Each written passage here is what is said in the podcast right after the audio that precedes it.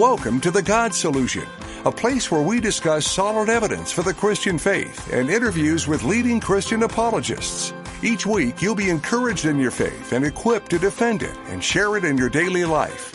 You can find out more about The God Solution at GodSolutionShow.com. Welcome to The God Solution, where we discuss answers to humanity's questions about God and God's answers for humanity's questions. I'm Nate Herbst, and I am thrilled that you're tuned back in again this week. Well, this week we're going to be talking about seven ways to undermine your message. And I want to encourage you to avoid these. A lot of times I hear eager apologists and energetic evangelists that absolutely undermine their message by doing these seven things. And as we think about being apologists, I hope that you agree with me that the focus is on helping people that God loves find our Savior. We're not in this just to win an argument. We're not in this just to clobber somebody with the truth. We are in this for people's eternities.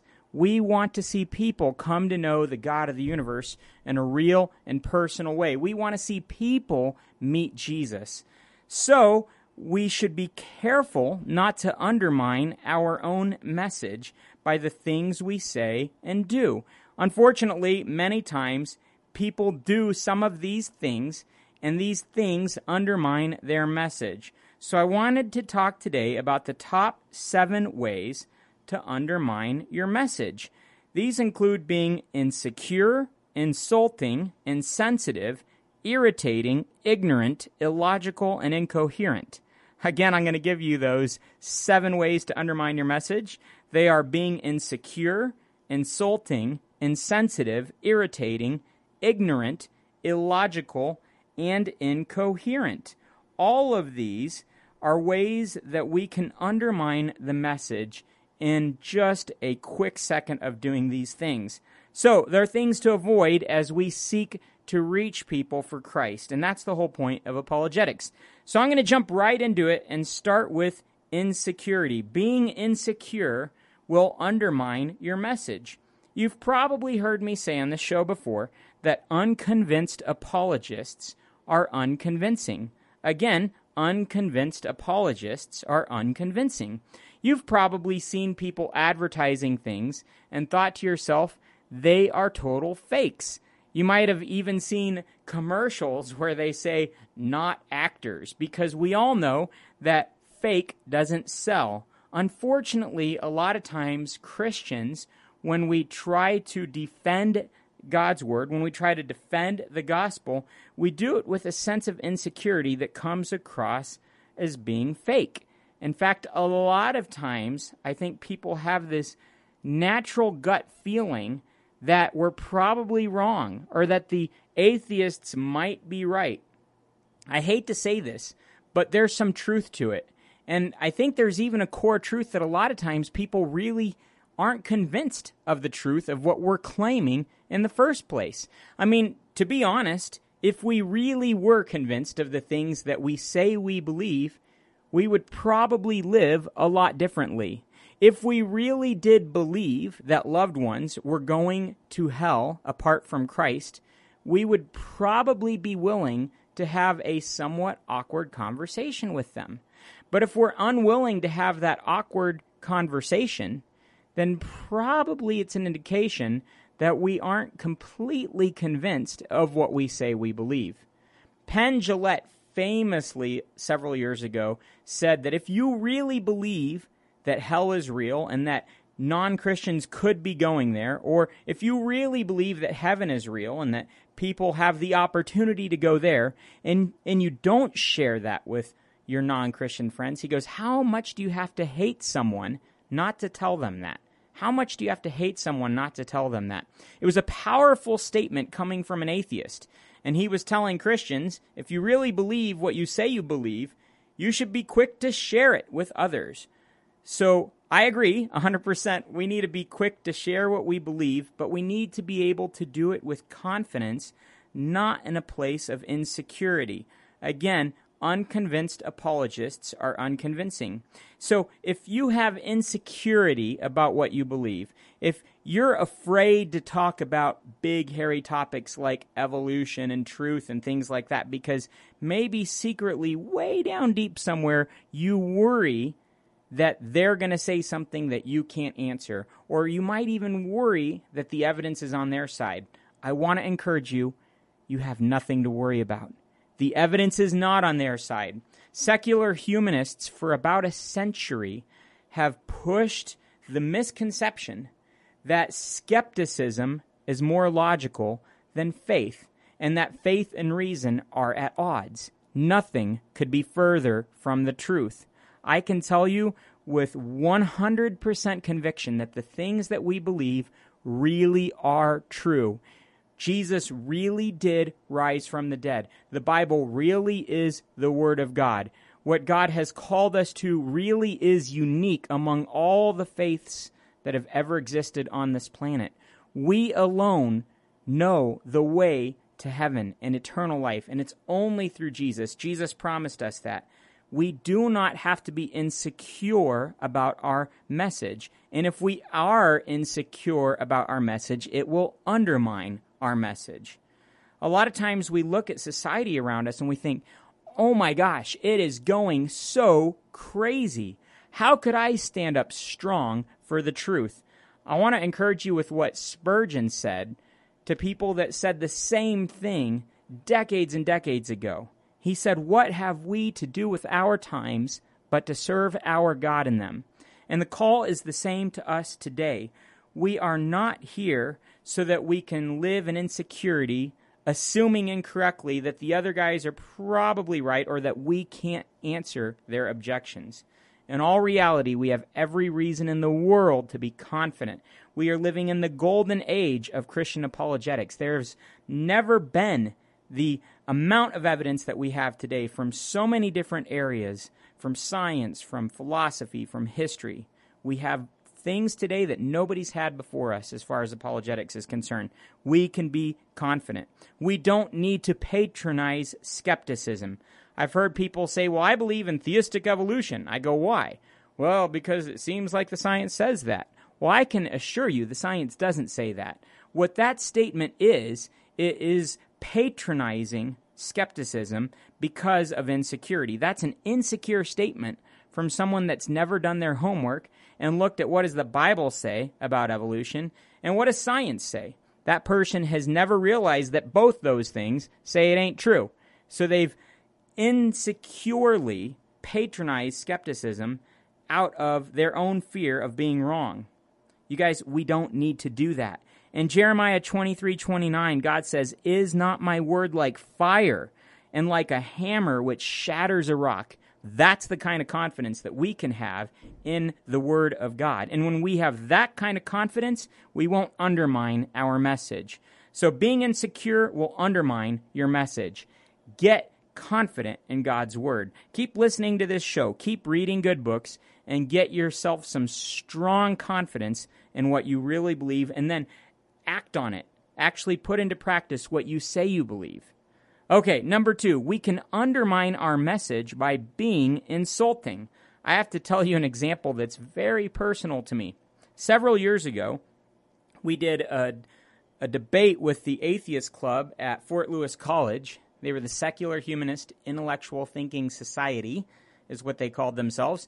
And we debated them on the birthday of Darwin on the topic of evolution. After the debate, a woman from the audience came up to me and said, I want to let you know that you were brilliant tonight and that the things you said were, were pretty amazing. And I said, Well, thank you. And then she said, But I also have to tell you that nobody in this room listened to you because you were such a jerk. it was a very hard thing to hear. But she said, The way you treated the atheist that you were debating undermined everything you said. So it doesn't matter that you were brilliant tonight because your personality and your behavior undermined it all. You guys, if we are insulting, we will undermine the message. Gregory Koukl writes this in his incredible book, Tactics. Jesus' teaching made some people furious. Just make sure it's your ideas that offend and not you, that your beliefs cause the dispute and not your behavior. It's too good to say it just once. I gotta reiterate this. Jesus' teaching made some people furious. Just make sure it's your ideas that offend and not you, that your beliefs cause the dispute and not your behavior. See, in 1 Peter 3:15, we are told, "In your hearts set apart Christ as Lord." Always be prepared to give an answer to everyone who asks you to give the reason for the hope that you have. But do this with gentleness and respect. We can't get away from that gentleness and respect. That is how we are to treat the people that we are defending the gospel to. We cannot undermine our message by being insulting. I've done that once before, probably other times too, and I will encourage you never do that. It is far too important to reach these people for Christ, and we cannot afford to insult them. Many people do this, and it is not okay. I just have to tell you be loving, be gentle, be respectful. Part of being insulting is being insensitive, and that's the third thing I want to talk about. Being insensitive will undermine your message. We are insensitive when we don't care about the person that we're talking to, when we aren't willing to hear them out, when we aren't willing to listen to them, when we dominate a conversation, when we speak over and interrupt, when we don't hear where somebody's coming from, when we don't take time to realize why they believe what they believe. We have to be caring enough and sensitive enough to give the people we talk to that level of respect. Otherwise, we undermine our message. James 1:19 speaking to Christians says, "My dear brothers, take note of this. Everyone should be quick to listen, slow to speak, and slow to become angry." That's good advice for all of us in God's family about how we treat each other. But I want to propose to you that that's also good advice for how we treat the people that we try to defend the gospel to. We should be quick to listen to them we should hear them out. You might just find that the reason that they're skeptical has nothing to do with the evidence. I think I've found that to be true about 95% of the time. I have never met an atheist that can provide evidence for atheism. Most of the time, they are an atheist because they were hurt by a Christian, or because they were abused by a relative, or because a church was mean to them. Those are the types of things that have very often driven people to atheism and skepticism. And if we go into a conversation and give those people our, our true care and sensitivity and listen to them, we might just hear things that we never would otherwise. I remember a young lady, she was the girlfriend of a young man that I led to Christ. And she came to talk to us, and she said, I can't be a Christian because of evolution. And I said, Well, I don't believe evolution is true. And I'd love to talk to you more about that if you're interested in hearing. She said, Sure. So my wife and I had her over for dinner. And as we began talking about evolution, I started going through some of our evidence against evolution. It's actually included in the Best Facts book at the very end in the TAILS acronym. We do the Tall Tales acronym for why we can reject other faiths and naturalism and evolution. So we start going through some of that with her, and I just realize she is not even on the same page. She's looking around the room, no eye contact. She doesn't even understand the concepts that we're talking about. And it hit me this lady doesn't have the faintest clue about evolution. Evolution is a smokescreen. There's something deeper here. So I decided, hey, we need to back off evolution and just talk to this young lady, see where she's coming from. Turns out she'd been horribly abused and in that had chosen not to believe in God. We told her that God loved her and that he did not condone her abuse and that he actually said those things were sin. This young lady began crying there in our living room, and that night she put her faith and trust in Jesus Christ. If we would have just bulldozed her with arguments, we would have accomplished nothing. But when we were sensitive and willing to hear where she was coming from, we we were able to get right through that smokescreen and to what mattered most. You guys, we got to remember that the skeptics are not our enemy. 2 Corinthians 10 3 through 5 says, For though we live in the world, we do not wage war as the world does. The weapons we fight with are not the weapons of the world. On the contrary, they have divine power to demolish strongholds. We demolish arguments and every pretension that sets itself up against the knowledge of God, and we take captive every thought to make it obedient to Christ. So, yes, it is important to do apologetics, but we also do it with the knowledge that our strongholds that we face are spiritual ones. They're not the people that we're talking to across the table. We need to look at those people and show them respect and realize that spiritual forces of evil are who we are fighting with. And so we do this with love. We do this with prayer. We approach those people with sensitivity.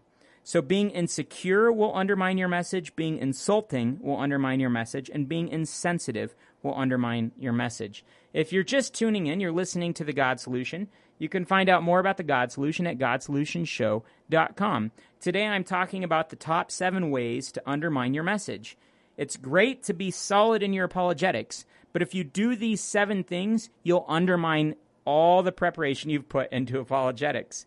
The first three that we've talked about are being insecure, insulting, and insensitive. The fourth one is being irritating. A lot of times, apologists are irritating towards unbelievers. I got to remind you of 1 Peter 3:15. It tells us to do this with gentleness and respect. That doesn't sound like being irritating.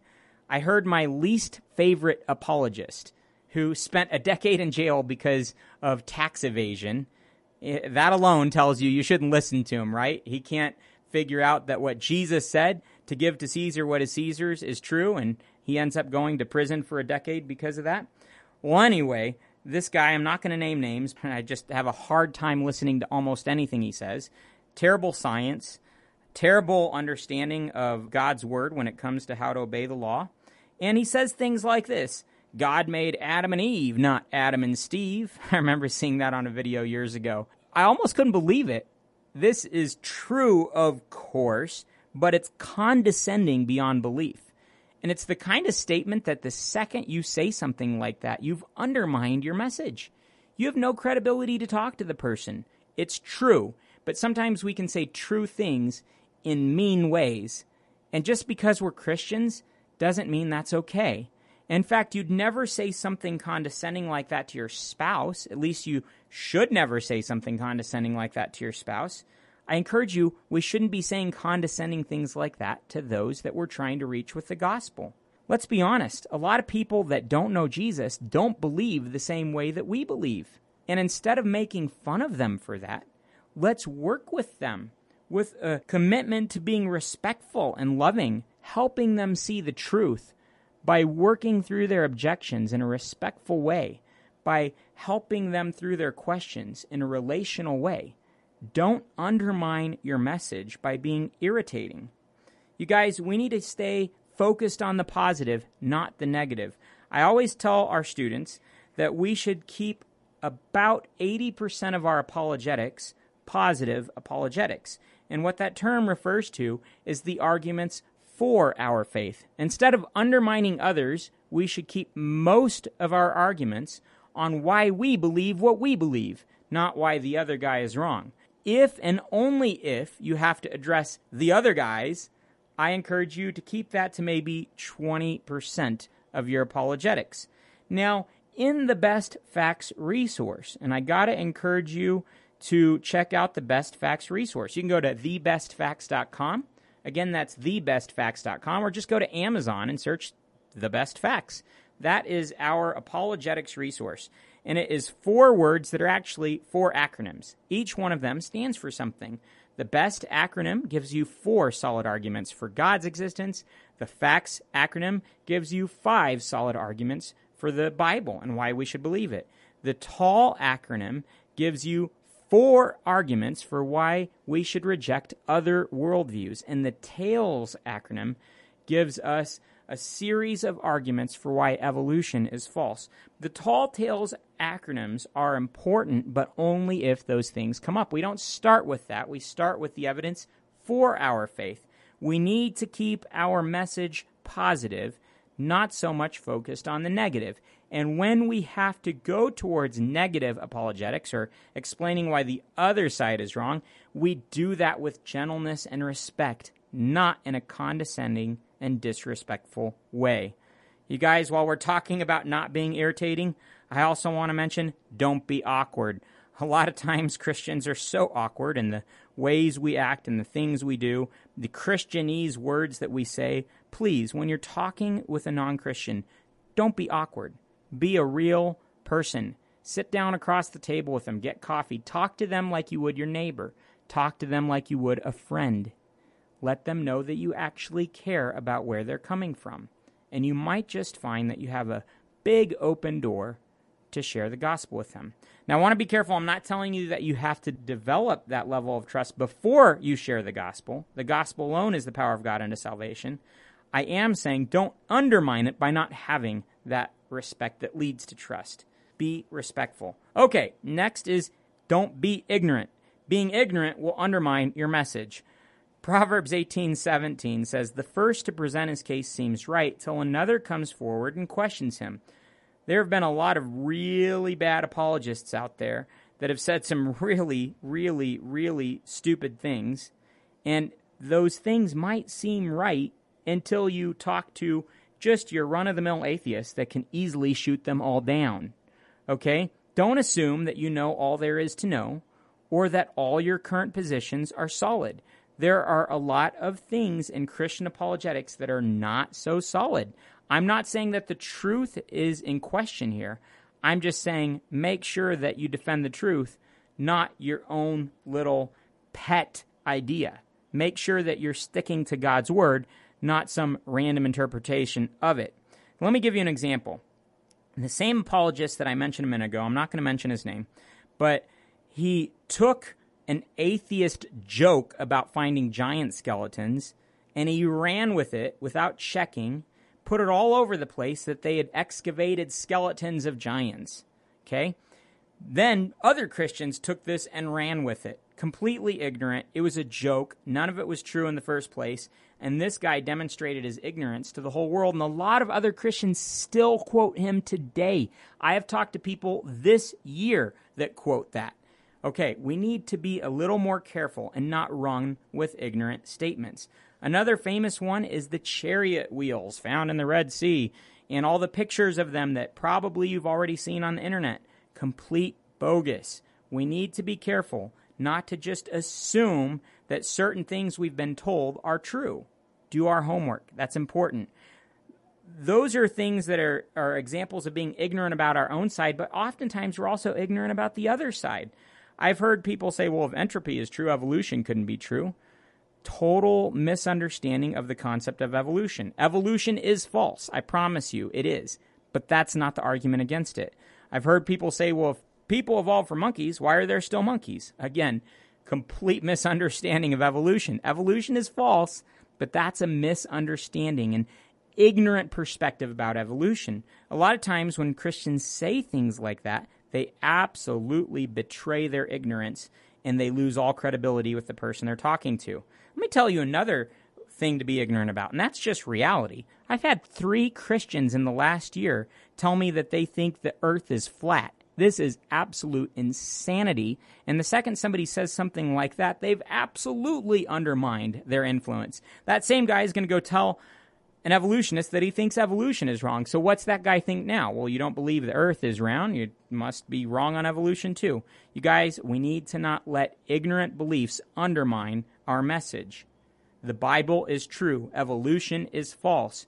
God is real. Jesus rose from the dead. Don't let ignorant perspectives undermine those truths. Next is being illogical. Being illogical will undermine your message. Now, atheists do this. Let's not follow them in it. Dawkins says in The God Delusion that the universe is complex, and it's natural to see in complexity an implication of design. But we know there wasn't a designer because if there was a designer, who designed the designer? Of course, he has an absolutely flawed understanding of the cosmological argument there. Because for anything to exist, there must be something that is inherently self existent. He totally doesn't get that.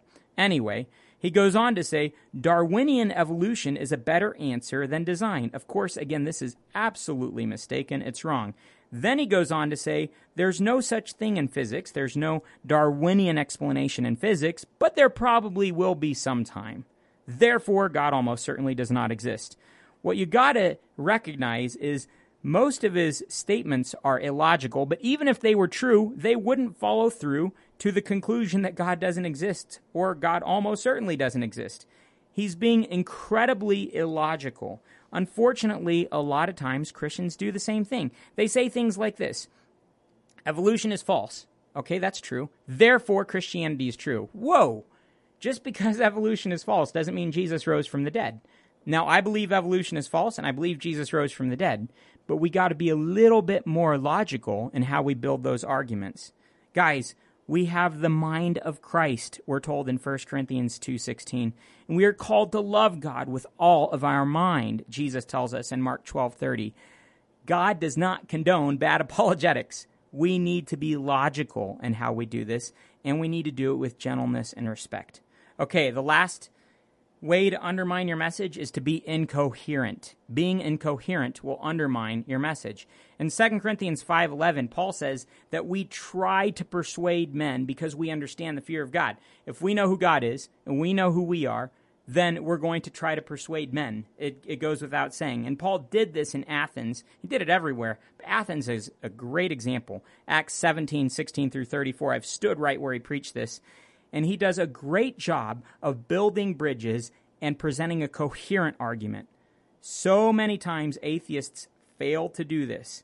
They'll say things like Christians are don't have the evidence, therefore we're right. Oh, that's absurd. Maybe we don't have the evidence. I think we do, but let's just say we don't. That doesn't mean God doesn't exist. That doesn't mean atheism is right. So atheists do this. Let's not follow their bad example. Let's be coherent in our approach. I got to make a last plug for the best facts and the tall tales. This is a coherent approach. It starts with the evidence for God. And that is important because these are coherent logical arguments for God's existence the beginning of the universe, the cosmological argument, the engineering of the universe, the teleological argument, standards in morality, the moral argument, watertight logical arguments, and then the truth about Jesus, God in human flesh, all from history and irrefutable. And then the facts acronym. The Bible foretells the future. It's archaeologically accurate. It's coherent. It's translated correctly, and there's science in it that shows God's fingerprints on His Word. All of that is coherent, and it's something that we should memorize and be able to, to share with others. And then the tall tales if needed. I've said a whole lot today. Top seven ways to undermine your message be insecure, insulting, insensitive, irritating, ignorant, illogical, and incoherent. You do those things, I don't care how good your defense of the gospel, people aren't going to listen to you. If you can keep from doing those things, you will keep from undermining your message. Proverbs 28 1 says, The wicked flee, though no one pursues, but the righteous are as bold as a lion. We have every reason in the world to be bold because what God tells us in His Word is absolutely true and we can stake our lives on it. Now let's do that with gentleness and respect and let's not undermine our message. If you've never believed in Jesus as Savior and Lord, I beg you today, there's no reason not to. The evidence is overwhelming. He is who He says He is, and He alone can offer you eternal life.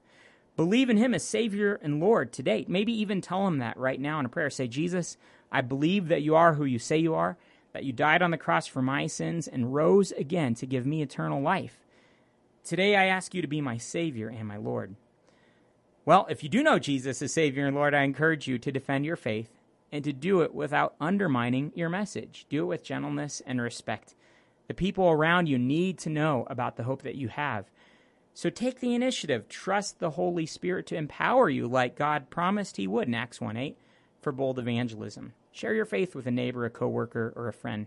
Go to GodSolutionShow.com, get all of our past shows, get tons of evidence if you feel you need to brush up on it, and leave us a comment or two about what you think about the show while you're there.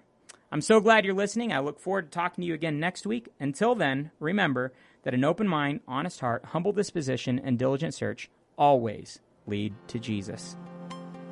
You've been listening to The God Solution. We hope that you were encouraged by what you heard today and are better equipped to share Christ this week. You can get the audio from today's broadcast and all the past God Solution shows at GodSolutionShow.com. Thanks for listening and being a part of The God Solution.